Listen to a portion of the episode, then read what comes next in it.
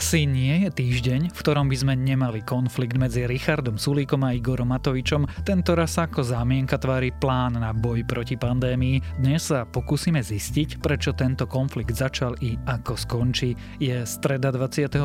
novembra, meniny ma Katarína, čím gratulujem svojej mamine a dnes by malo byť škaredo, zamračená hmla. Občas sa môže objaviť aj mrholenie a to môže primrzať. Denné teploty by sa mali pohybovať medzi 0 až 5 stupňami. Poču Počúvate Dobré ráno, denný podcast denníka Sme s Tomášom Prokopčákom. Doprajte vašim deťom bezpečné spoznávanie online sveta. Vyskúšajte výhodný bezpečnostný balík Asset Family Security Pack pre celú rodinu, s ktorým ochránite až 4 zariadenia podľa vlastného výberu, vrátane smartfónov vašich detí. K produktu teraz automaticky získavate ako darček i knihu Spojený navždy o výchove detí v digitálnej dobe. Viac informácií nájdete na stránke eset.sk.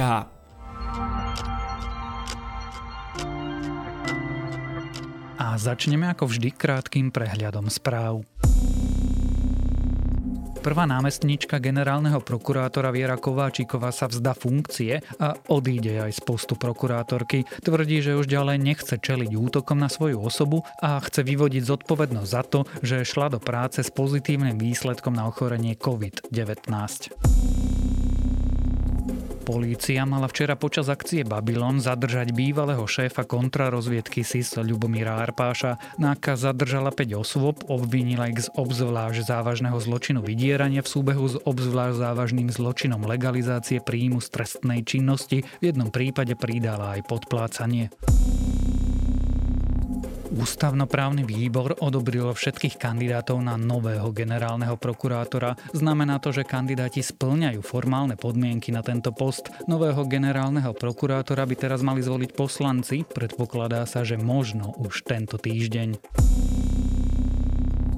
Česká republika by si tiež mohla vyskúšať plošné testovanie. Andrej Babiš chce, aby sa ľudia pred Vianocami mohli otestovať antigénovými testami. Malo by to byť zadarmo, podobne ako u nás by sa mala zapojiť aj armáda.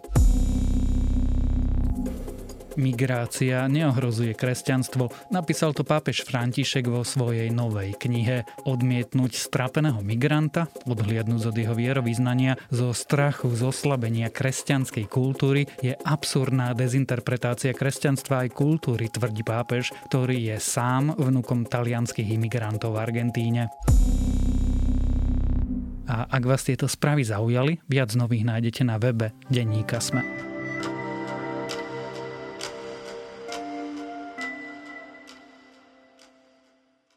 Slovensko dlho nemalo žiaden protipandemický plán, zrazu má dva. Jeden z ministerstva zdravotníctva, druhý predstavil Richard Sulík. No a ako to už v prípade týchto koaličných partnerov býva, skončilo to ako ďalšia hádka medzi ním a premiérom Igorom Matovičom. Prečo teda minister hospodárstva vôbec predstavoval plán na boj s koronavírusom, aký je vzťah medzi ním a premiérom a či SAS a Oľano tento konflikt vyhovuje, sa dnes budeme rozprávať s komentátorom denníka SME. Petrom Tkačenkom. Nebudeme si nič nahovárať. Boj proti korone, proti koronavírusu na Slovensku prebieha chaoticky, najmä túto jeseň. Sú ignorované názory odborníkov, riešenia sú predkladané zo dňa na deň a panuje veľká miera mikromanagementu. Plán záväzný, jasný, konkrétny, logický, pochopiteľný plán je to, čo nám dnes chýba ako sol.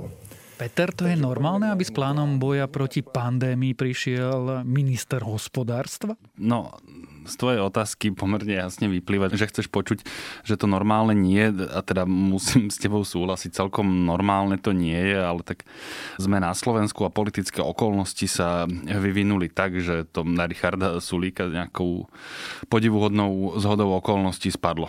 Aké sú to teda politické okolnosti, alebo inak prečo teda Richard Sulík prišiel tento týždeň s plánom boja proti koronavírusu? No, Igor Matovič používa dlhodobo takú, hovorí sa tomu falošná dilema. To je taký akože argumentačný trik, podvod, akokoľvek to nazveš. To znamená, že predložíš nejaké dve alternatívy a tváriš sa, že nič iné neexistuje. Hej? A, a teba potom núti z nich vybrať. No tak uh, Igor Matovič rád narába s takouto alternatívou, že tvrdý blackout, uh, uh, tvrdý lockdown, pardon. Vlastne prvýkrát, keď s tým prišiel ešte na jar, tak to vlastne myslel uh, vážne. Potom asi už aj on pochopil, aká je to hlúposť používa to argument prospech e, vykinoženia hnusoby a tak teraz to na nás používa ako také strašidlo, hej, že buď urobíte to, čo ja poviem, alebo sa zavedie taký tvrdý lockdown, že zostanú funkčné len elektrárne.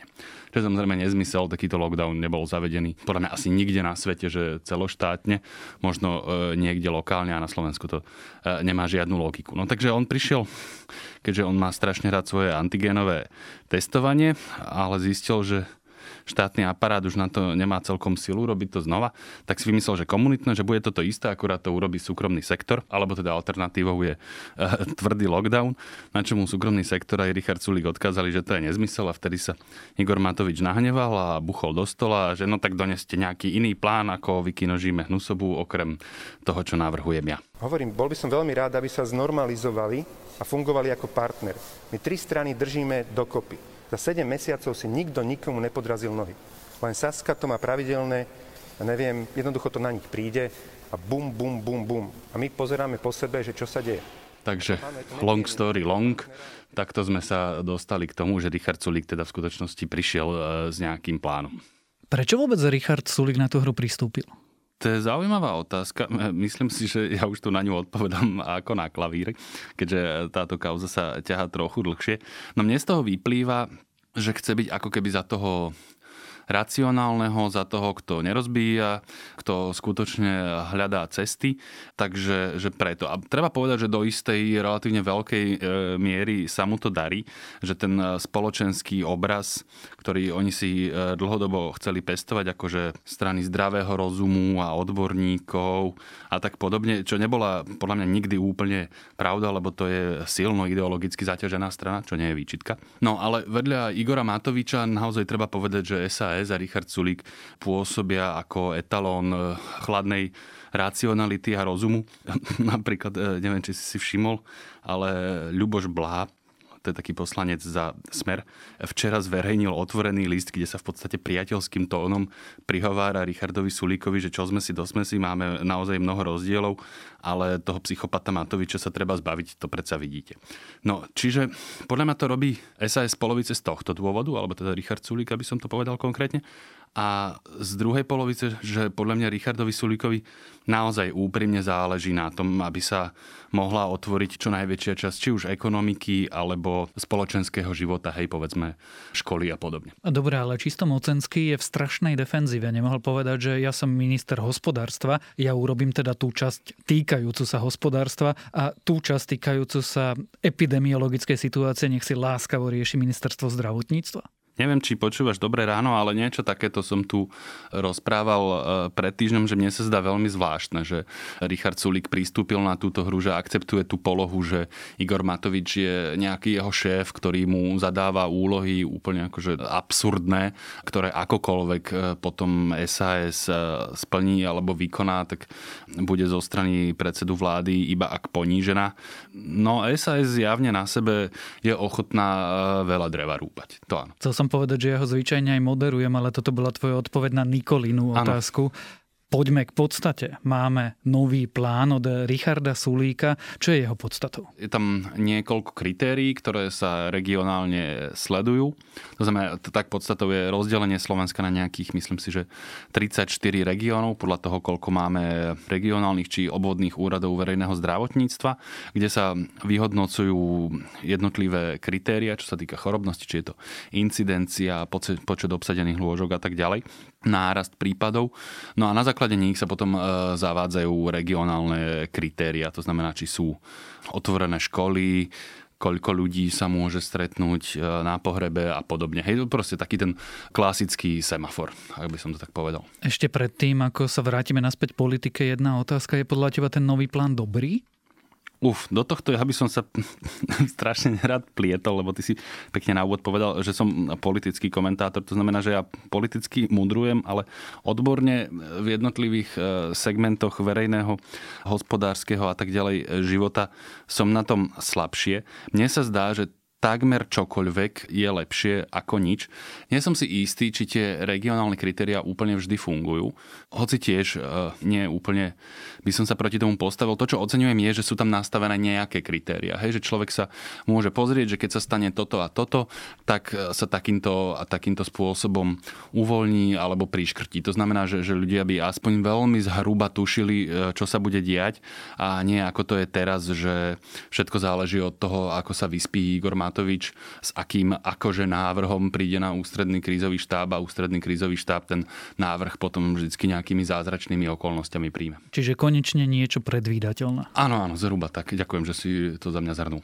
Poďme do tej politickej roviny. Ako teda Igor Matovič reagoval? Igor Matovič eh, sa v prvom rade ostro obul do tej regionalizácie kde prizvukoval, že sme skrátka jeden štát a hotovo a že ten plán Richarda Sulíka nesmeruje k tomu, čo on zadal, to znamená k tomu, aby sme, ja neviem, do začiatku decembra či kedy mali maximálne 750 e, nových prípadov denne. Odkázal mu, že urobil úlohu z, neviem, tuším, zo Slovenčiny a mal z matematiky alebo naopak.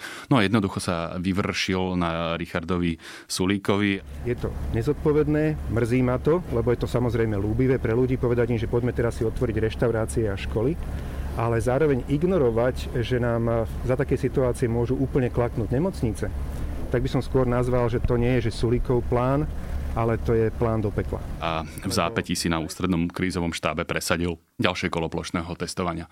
E, mimochodom, kde opäť hrozil tým, že ak nebude ďalšie kolo, respektíve tri kola plošného testovania, tak e, bude onen povestný tvrdý lockdown. A ako zareagoval Richard Sulik, ktorý teda dostal úlohu, ktorú zakceptoval, vypracoval, premiér mu ju obúchal o hlavu a on urobil čo?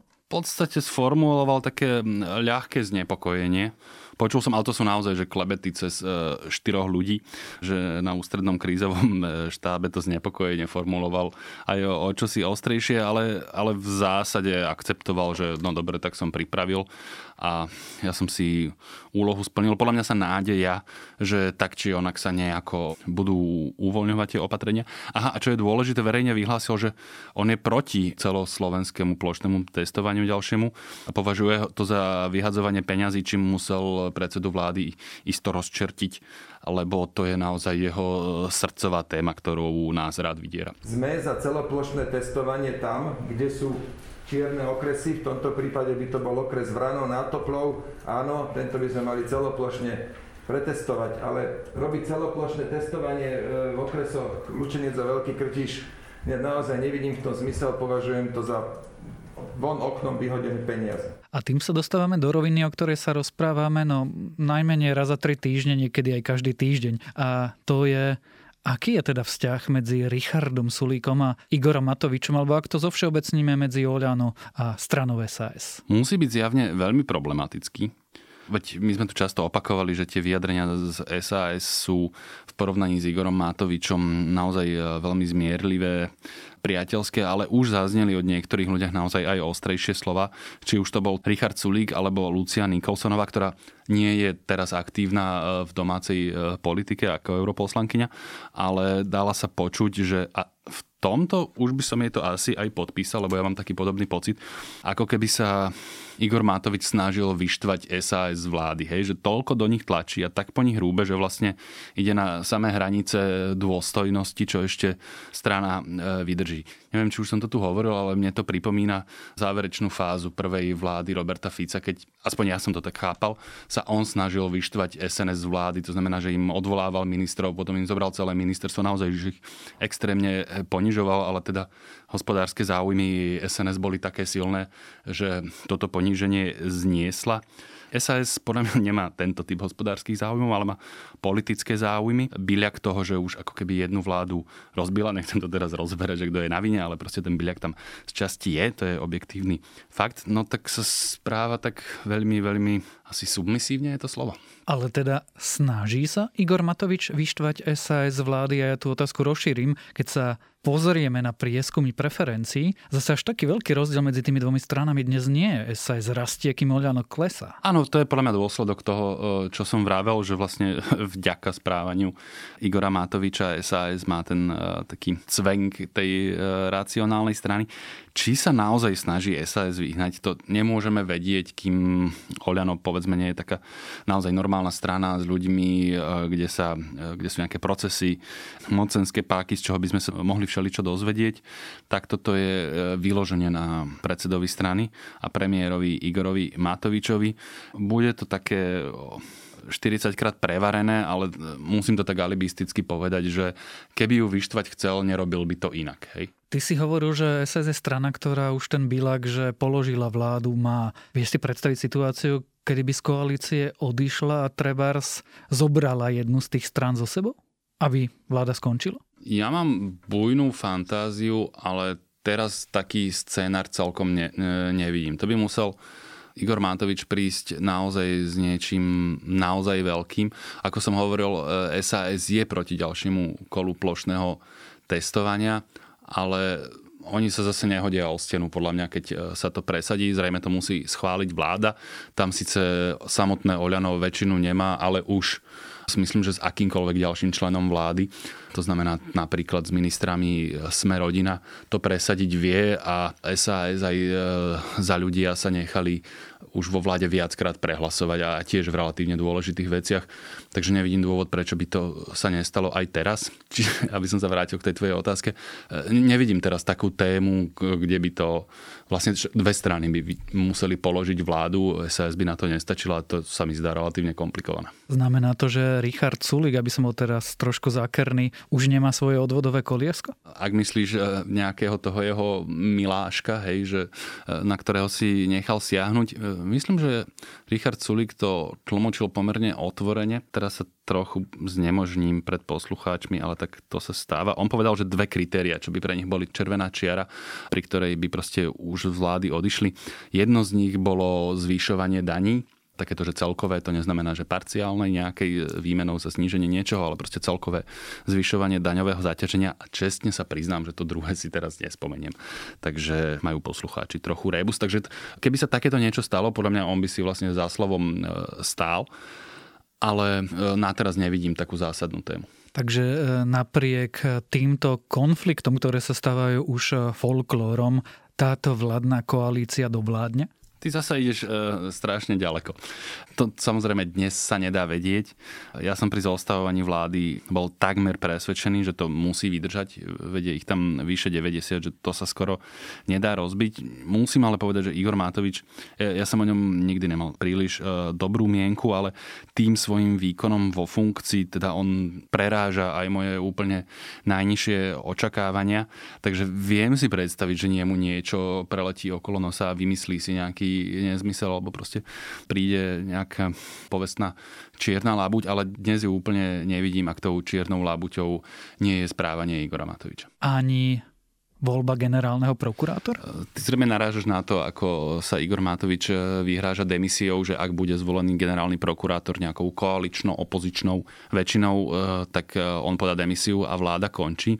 Musím povedať, že vlastne toto vo mne budí pochybnosti. Nie treba konkrétne tento príklad, ale všeobecne tie jeho ľahkovážne reči o demisii a zostavovaní a rúcaní vlády. On už keď zostavoval vládu, tak to podmienoval tou svojou infantilnou anketou, potom hrozil demisiou v podstate pri celoplošnom testovaní, teraz pri tom generálnom prokurátorovi chvíľku predtým, ako sme si v útorok sadli do tohto štúdia, tak zverejnil taký facebookový status, kde napísal, že on je vlastne unavený a on keď uvidí asi nejaké ďalšie také, že zlomyselné odkazy koaličných partnerov, tak to položí. A keď toto celé dám dohromady, ja sa asi ako každý považujem za relatívne racionálneho človeka, ale v týchto veciach ja trochu verím na takú karmu, že premiéry nemajú tými demisiami moc e, šermovať, to je naozaj ich atomový kufrik, ktorý sa vyťahuje len v kritickej situácii a že keď Igor Matovič veľa bude rozprávať o svojej demisii, tak e, ľudia o nej budú veľa premýšľať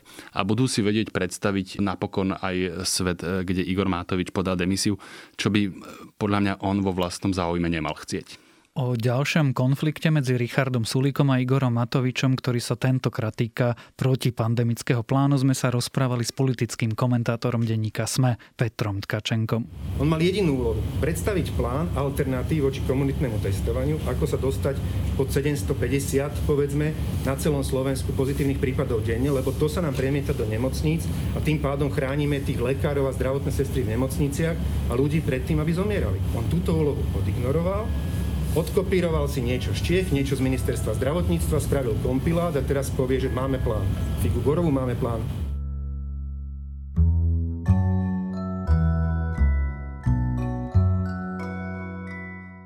Ak tiež neviete, čo by ste tak mohli čítať alebo hľadáte inšpiráciu na vianočný darček a zároveň vy, či obdarovaný čítať v angličtine, americký denník New York Times zverejnil svoj tradičný zoznam stovky pozoruhodných kníh roku 2020. No a Dávidovi ďakujeme za toto dnešné odporúčanie a to je na dnes všetko. Dávajte na seba pozor a majte pekný deň. Počúvali ste Dobré ráno, denný podcast denníka SME s Tomášom Prokopčákom a pripomíname, že dnes vychádza aj nová epizóda Klima podcastu o klimatickej úzkosti, vedatorského podcastu a podcastu Zoom, tento raz aj o mutáciách nového koronavírusu a ak už spomíname Zoom, včera vyšla jeho špeciálna epizóda, kde som sa rozprával s kvantovými fyzikmi o tomto fascinujúcom svete.